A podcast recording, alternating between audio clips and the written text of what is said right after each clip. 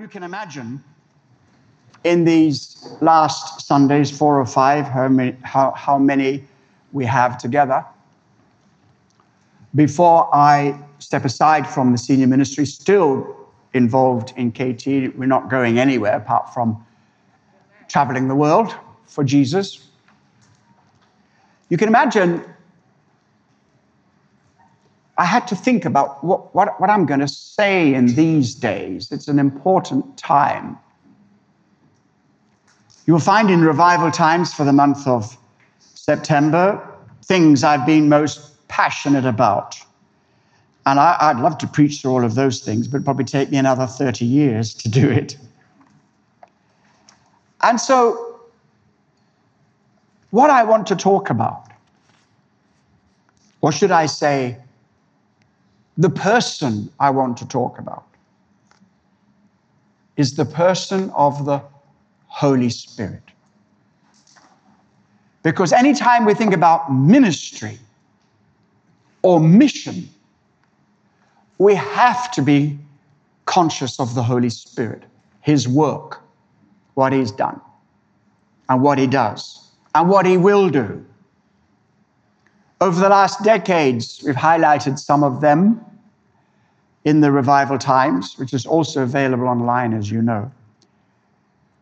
The various moves of God, too numerous to mention, but every single one of them is like an incoming tide,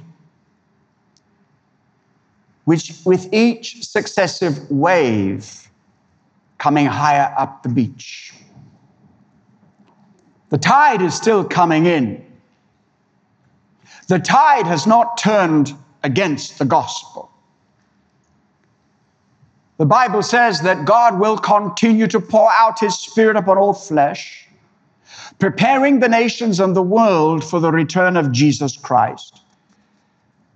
Building up the body of Christ, both in number and in lifestyle to resemble Jesus, until that day comes when not only, as the Bible says, will the nation of Israel be brought back into the covenant of God, but the Gentile nations also in a level which the Bible calls the fullness of the nations, all that lies ahead. I don't know where we are in that end time scheme of things. One thing I can confidently predict is if I confidently predicted anything, I'd be wrong. But we do know that God continues to work in the church, and it's that continuing story that I want to talk about today. And it all relates to the Holy Spirit. In the documentary that we made a year ago, Light to the Nations, you will see me give glory and testimony to the help that Jesus gives us all by his Holy Spirit, his gifts, the anointing, the ability, the spirit of sanctification, the spirit of intercession. We owe everything to the Holy Spirit. So, in these last weeks, I want you to focus on the Holy Spirit. And that's, of course, does not detract from Jesus because the Holy Spirit's work is to spotlight Jesus, and Jesus' work is to glorify the Father. So I'm going to roughly base this on certain chapters in the book of Acts as I feel it, which is what I really mean is as I sense the Holy Spirit leading me. Acts chapter 1, verses 1 to 5. In the first book, O Theophilus, I have dealt with all that Jesus began to do and teach until the day when he was taken up after he had given commands through the Holy Spirit to the apostles whom he had chosen. To them, he presented himself alive after his suffering by many proofs appearing to them during 40 days and speaking about the kingdom of God. And while staying with them, he ordered them not to depart from Jerusalem, but to wait for the promise of the Father, which he said, You heard from me. For John baptized with water, but you will be baptized with the Holy Spirit not many days from now. And Luke goes on to record what happened 10 days after that. We're living in the era of blockbuster movies, always with a sequel, sometimes many sequels till you reach Star Wars with 12 of them, if you include the first one. Indiana Jones running up second, four uh, sequels, uh, uh, and five if you count the one that's been postponed until 2022. Now, it's not just movie theaters with sequels, we, we have prequels as well. When you've done with sequels, you go to prequels. When you're done with that, you do trilogies. You're done with that, you go with TV series and binge watching on Netflix, Amazon, and other forms of media outlets. Seems it goes on and on. Now, one of the things with sequels, I don't know if you find them, is that sometimes the sequel isn't as good as the first one. Have you noticed that? Sometimes there's an exception, and the sequel is better than the first one. That's what I think about The Black Stallion and The Black Stallion Returns. It's okay. These, this was filmed in 1979, 30 years ago or more, 40 years ago, whatever. The Black Stallion is a movie featuring Kelly Reno, a young actor who plays Alex, young boy. And the story is he's stranded on a desert island. He's shipwrecked, he's washed up to shore, and then also a beautiful horse that was part of the ship's cargo is also swept on shore. The story begins with this stranded, isolated, alienated young boy finding a relationship with this horse and the bond that develops is the theme of the movie 1979 1983, the sequel, rather unimaginatively called The Black Stallion Returns. And here the story is the Black Stallion is stolen, supposedly by the original owner. And the young boy, now slightly more mature, four years older, stows away on an airplane to Casablanca, following the black, as they called him, the black horse, the black stallion. And then the story goes of how he tries to recover what he considers to be his horse in Morocco. All right. What did the critics think? Well, I'd read some of them. Some were scathing, and some were really appreciative. Let me just show you a scathing one of the, of the sequel. This is a contrived cornball story, said one uh, critic. And then he went on to say, those watching it will find it an interminable bore. For a, th- for a moment, I thought they were talking about sermons preached in churches, but no, it's a movie. Now, I don't agree with that critic's assessment. I actually found the second movie Although, yeah, it was a bit corny and yeah, it was box office orientated, but I enjoyed it. Now, when it comes to God, He is the master of sequels. No sooner have you mastered one phase of His glorious revelation, which always anticipates the next phase, then the next phase comes along. And in a sense, it's almost greater than the previous phase. I'm not exactly sure I'm entitled to say that, but I do know that God's sequels are moving and working together to the great climax of everything when Jesus Christ returns, the return of the King, all right, not just the black stallion, the return of the King is going to be the climax, the culmination of everything that God is doing and the story he is telling and writing in our hearts and writing in the hearts of the nations of the world.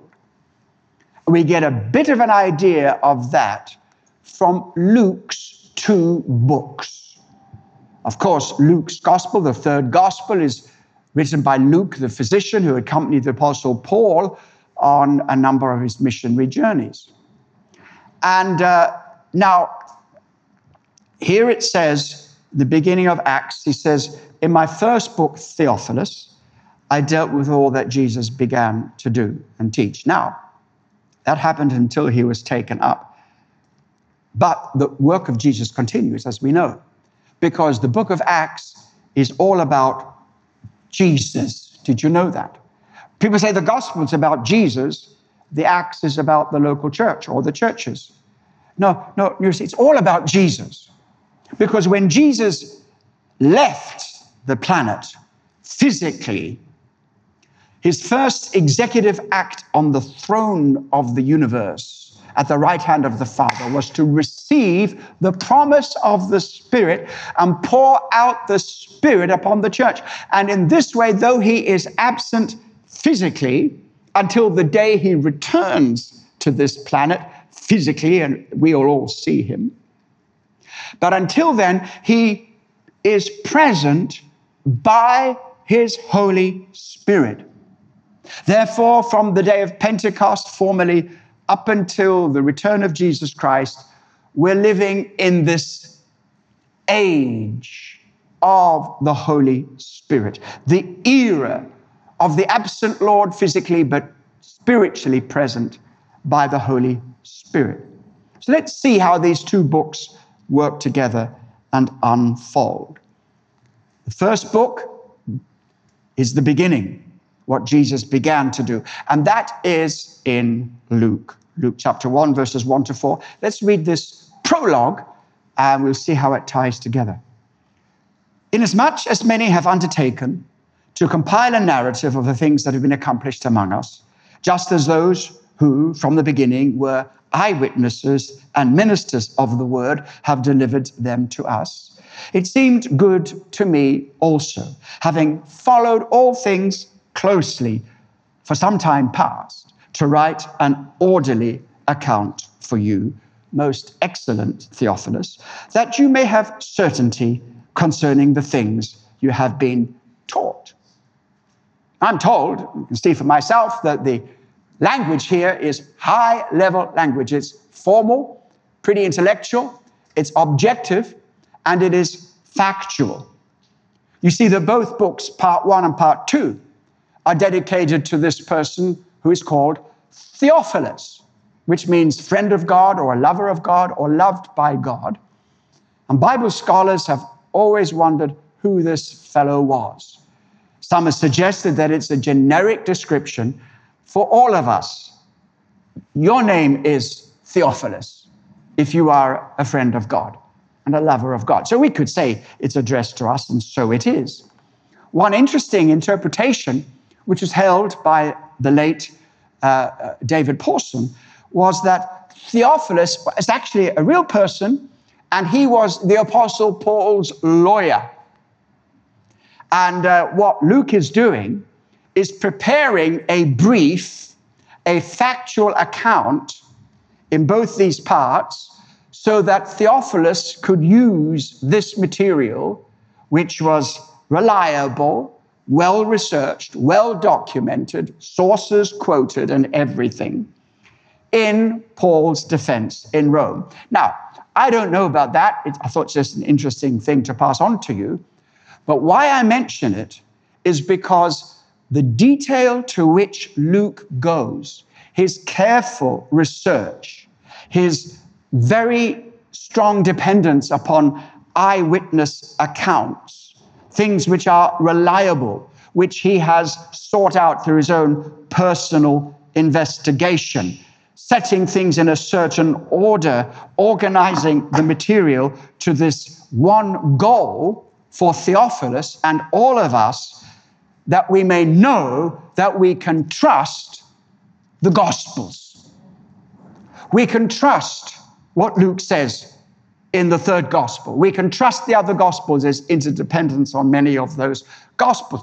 And uh, also, we can trust the narrative of the book of Acts. It is as reliable as anything that could be produced in a court of law to prove a case. And we see this same idea carried through in the beginning of his second book, which is the book of Acts. We read it just a moment ago. There was a very specific period in the life and ministry of Jesus, an important period, not just an interlude. It was not the intermission between the original and then the sequel. It is a very important period, a 40 day period.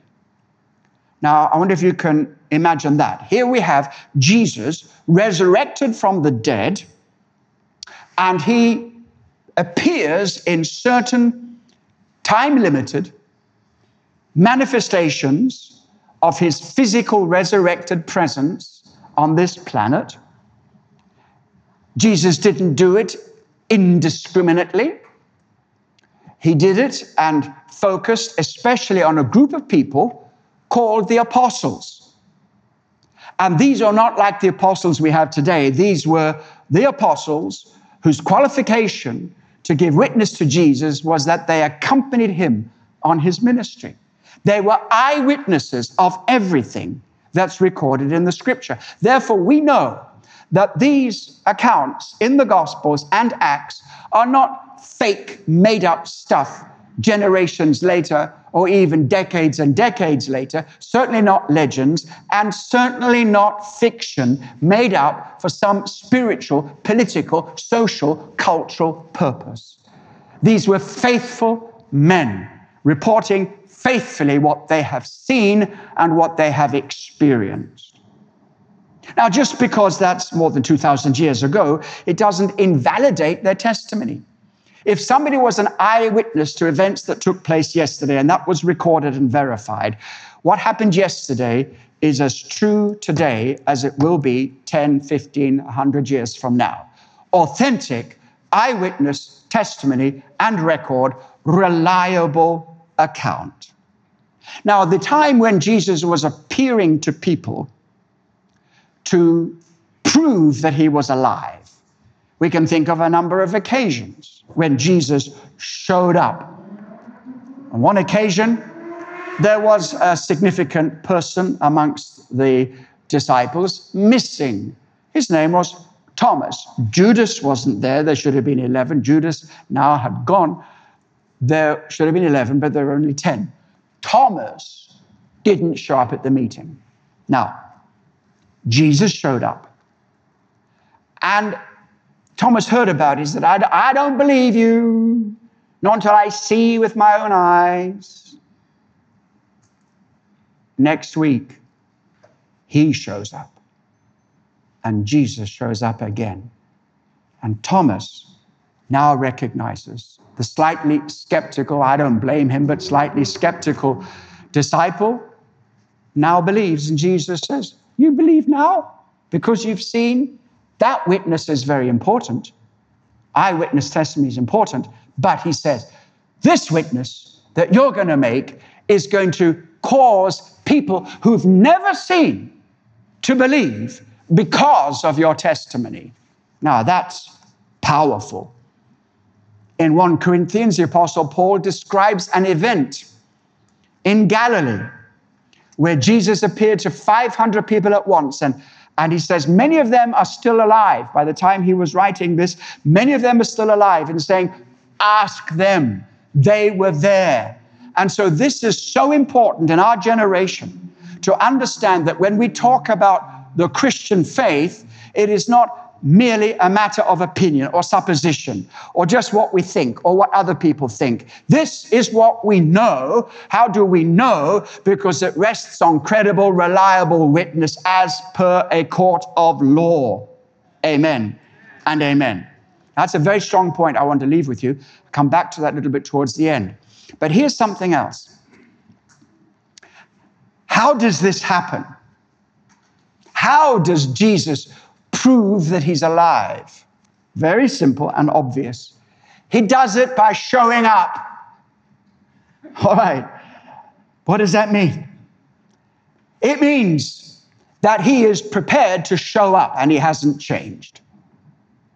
When you need him the most, he is going to show up for you. That's the pattern. That's the principle. He has not changed. He is the God who shows up. Whenever you need him, you can depend on him showing up. He does it at the right time, the right moment, but he always shows up. Jesus is going to show up for you. Whatever you're going through. And we can always say that the stuff that we go through is, is, is we need a bit of resurrection life injected into us. We need a bit of a taste of what it means to be walking with the risen, resurrected Jesus under the power of the Holy Spirit. Jesus proves he's raised from the dead by showing up. There is a story, um, I kind of got the gist of it, but it makes a strong point anyway. I think it, it is uh, based on fact, at least in part, but let me tell you the story as I heard it. There was a very famous Christian scholar, professor, and an apologist. Now, an apologist isn't somebody who apologizes for the faith, but somebody who shows the reasons behind the faith. It's to, to do with logic and reason. And he was being interviewed. I don't know the context. I think it might have been a journalistic con- context. And, and he was asked this question you talk about Jesus being raised from the dead. How do you know that Jesus is alive? Pause. What might you think would be his answer? He's a learned man, a scholarly man, a man who knew virtually everything that there was to know about this topic. What did he reply? He said, Of course, Jesus is alive. I was just talking to him five minutes ago. So, really, the greatest assurance that Jesus is alive is having a relationship with Him, communing with Him. We don't see Him, but we know Him and we love Him. Now, also recognize this yes, Jesus shows up, but you also have got to show up. Hello? Thomas didn't show, he didn't see. Then, when he showed, Jesus showed and he saw. And this happens all over the place. And I say this passionately today to our people and indeed others who are listening. Don't stop showing up. Why would I even suggest that? I'll tell you why. Because that's the natural tendency. That's what we go through in our experience when we're under pressure. Have you noticed that? We don't feel so well. We feel under pressure, circumstances are bad, we feel down. And at that particular time, we stop showing up. Maybe little by little, till eventually we're showing up at nothing. We, we, we don't show up in our daily meeting time with the Lord. We don't show up. We don't show up in our cell meeting when people are gathering, online or in person. We don't show up in the services. We might surf the web uh, and look church surf and think that's where we're really being spiritual, but actually it's an excuse not to show up. I want to encourage you. I'm not discouraging. I want to encourage you. Show up. Get back to the place of prayer. Get back to the place of fellowship. Show up for Jesus, and Jesus will show up for you. Amen, amen and amen. Now, just one more thing. How does he show up? he shows up as the resurrected Lord. You know, there might have been a lot of confusion in the minds of the disciples as they walked with Jesus and he said, I'm going to die, I'm going to be raised again. And Peter said, Don't do it. And Jesus said, You don't know what you're talking about. And, and afterwards, and he was crucified, all the disciples fled. And some said, We thought that this was the one who was going to redeem us, but we were so wrong. And then Jesus shows up.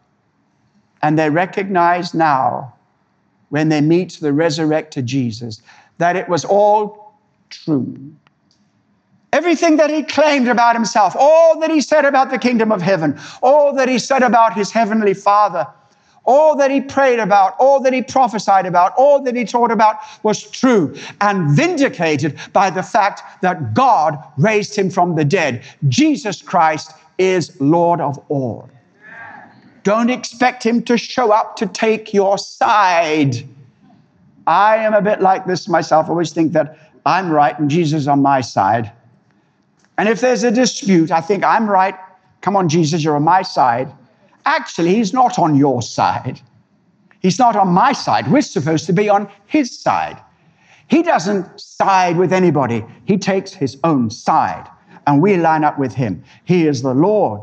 He doesn't come, as people say, to take sides, but to take over. He is Lord. He's the head of the church, and he is coming again. So during that period of time, they were receivers of Jesus' produce that he produced, his proof that he produced, that he was alive. Very important time in history. Those early apostles passed away, but they left their testimony for us, and we live from those words of confidence. And even Luke says to Theophilus, I want you to be certain concerning the thing, concerning the things you have been taught. That's an important part. And it's beginning to be eroded, our confidence, because of so many things that are happening out there. And people are doubting and denying the word of God and struggling with this. Don't let God's word be taken from you. Hold to the word of God, be confident in the word of God. And if you do that, you will find Jesus showing up for you in a way that the reality of the resurrection will not just be some confessional faith statement, not just something you read in the book, even the Bible. It will be something that's alive in your heart. Resurrection faith is what makes all the difference. My mind, as you know, is thinking very much about mission and future and, and the present and the ongoing ministry of the church and all that God wants to do. And as I compare our generation, the 21st century, with the first century, I see some remarkable differences. When you go back to the very beginning, the book of Acts and so on, we know, of course, it's the Holy Spirit that makes the difference. But also, they had something which I think we need to make sure we've got it. And if we haven't got it, seek God until we get it. And that is a clear revelation and understanding that Jesus is real and he really is alive and he is everything he claims to be. Now, contrast a little bit. Okay, what do we have certainly in the minority world, the Western world? What do we have? We have education, we have finance, we have business acumen, we have uh, people who are high level social standing and influential people, all part of the Christian faith. We, we have so many of these things. Now, the very early church, they didn't have any of that. You know, we can look back not just on 30 years, but of the experience that we have and which we'll pass on to the next generation of leadership? No, but you can go further back than that. You can go 2,000 years and you can trace the history of the church on every mistake that the churches have made and all the issues, all that we've faced, all that we've learned. Now, today, a minister, you and I, ministering the 21st century, have all that experience and wisdom and knowledge and, and trial and error. We even learn from the mistakes of church history. They had none of that. They had no history to draw on. They had no education, especially these bunch of people. Paul, of course, was highly educated. But very few of them had social standing. Very few of them had business acumen. I guess the fishermen disciples were quite good businessmen. But by and large, they have had nothing of what we have. But they have something. They had something. I'm not saying we don't have it, but I think we need more of it. What they had was a clear experience of the resurrected Christ. And when they proclaimed the resurrection, they said, We've just seen him. We heard him. He's alive. He was dead, but now he's alive. And in his name, we proclaim freedom and redemption and forgiveness. And we proclaim healing in his name to the nations. Now, we've got to get back to that. This is not a make believe faith. Resurrection faith is about Jesus Christ alive today and living in you by his Holy Spirit. And that's where the Holy Spirit comes in, not just to make these things real, but to empower us that we might also become proof producers in our generation. I don't know if you recall, many of you who followed the late Dr. Morris Cerullo's ministry and mission to London and other places. He preached uh, many times on this, but I remember one time powerfully, he preached on he preached his proof producers sermon. Anybody heard that? It was so powerful, impacted me, saying that now, through the Holy Spirit, we in our generation, we are the ones by the Spirit who produce the proof that Jesus is alive by our testimony, by our lifestyle, by the signs and wonders and gifts of the Holy Spirit that He distributes amongst us and through us. So the story continues. This time continues through you, through your life. And that story will continue until Jesus returns. That story was operating before I came here. And long after I have stepped aside from my current role, that story will continue here. And God's story, may I say it this way, it sounds crazy, but it gets better and better. Do you know what I mean? Trying to find a verse for that. He saves the best wine for last. The, the glory of the latter house more glorious than the former. But I, I don't know whether it's exactly like that, but it really seems to me that God never diminishes. His power and presence and blessing and purposes always increase and increase until the day Jesus returns. Look ahead and be ready. Glorious things are waiting in Jesus' name. Well, if this is the case, dear friends, what manner of people ought we to be? Living in the reality, the lived experience of the resurrection. Now, today, it's not always positive, but today there's a lot of emphasis on lived experience. And that is the, uh, almost the only truth that's left. It's what you feel. Well, this is my lived experience. Remember Oprah Winfrey? This is your truth. As if your truth is going to be different from somebody else's truth because truth is truth. All right, put that on one side. But the good thing about that expression is that when you experience something for yourself, not just as an invention or your own personal, introverted, subjective take on things, but when you experience something like the presence of Jesus in such a way that corresponds to the testimony of God down through the centuries and the living testimony of God's people today, not only do you know it's true, but when you experience it, people know that you know it's true. And then they ask questions. How can you be so sure? There's something different about you. Well, I want to tell you this it's not me, it's Christ in me. The Son of God has loved me. The Son of God died for me. And the Son of God lives in me. And, and the life I live in the body, I do not live by my flesh, but by the faith of the Son of God who loved me and gave himself for me.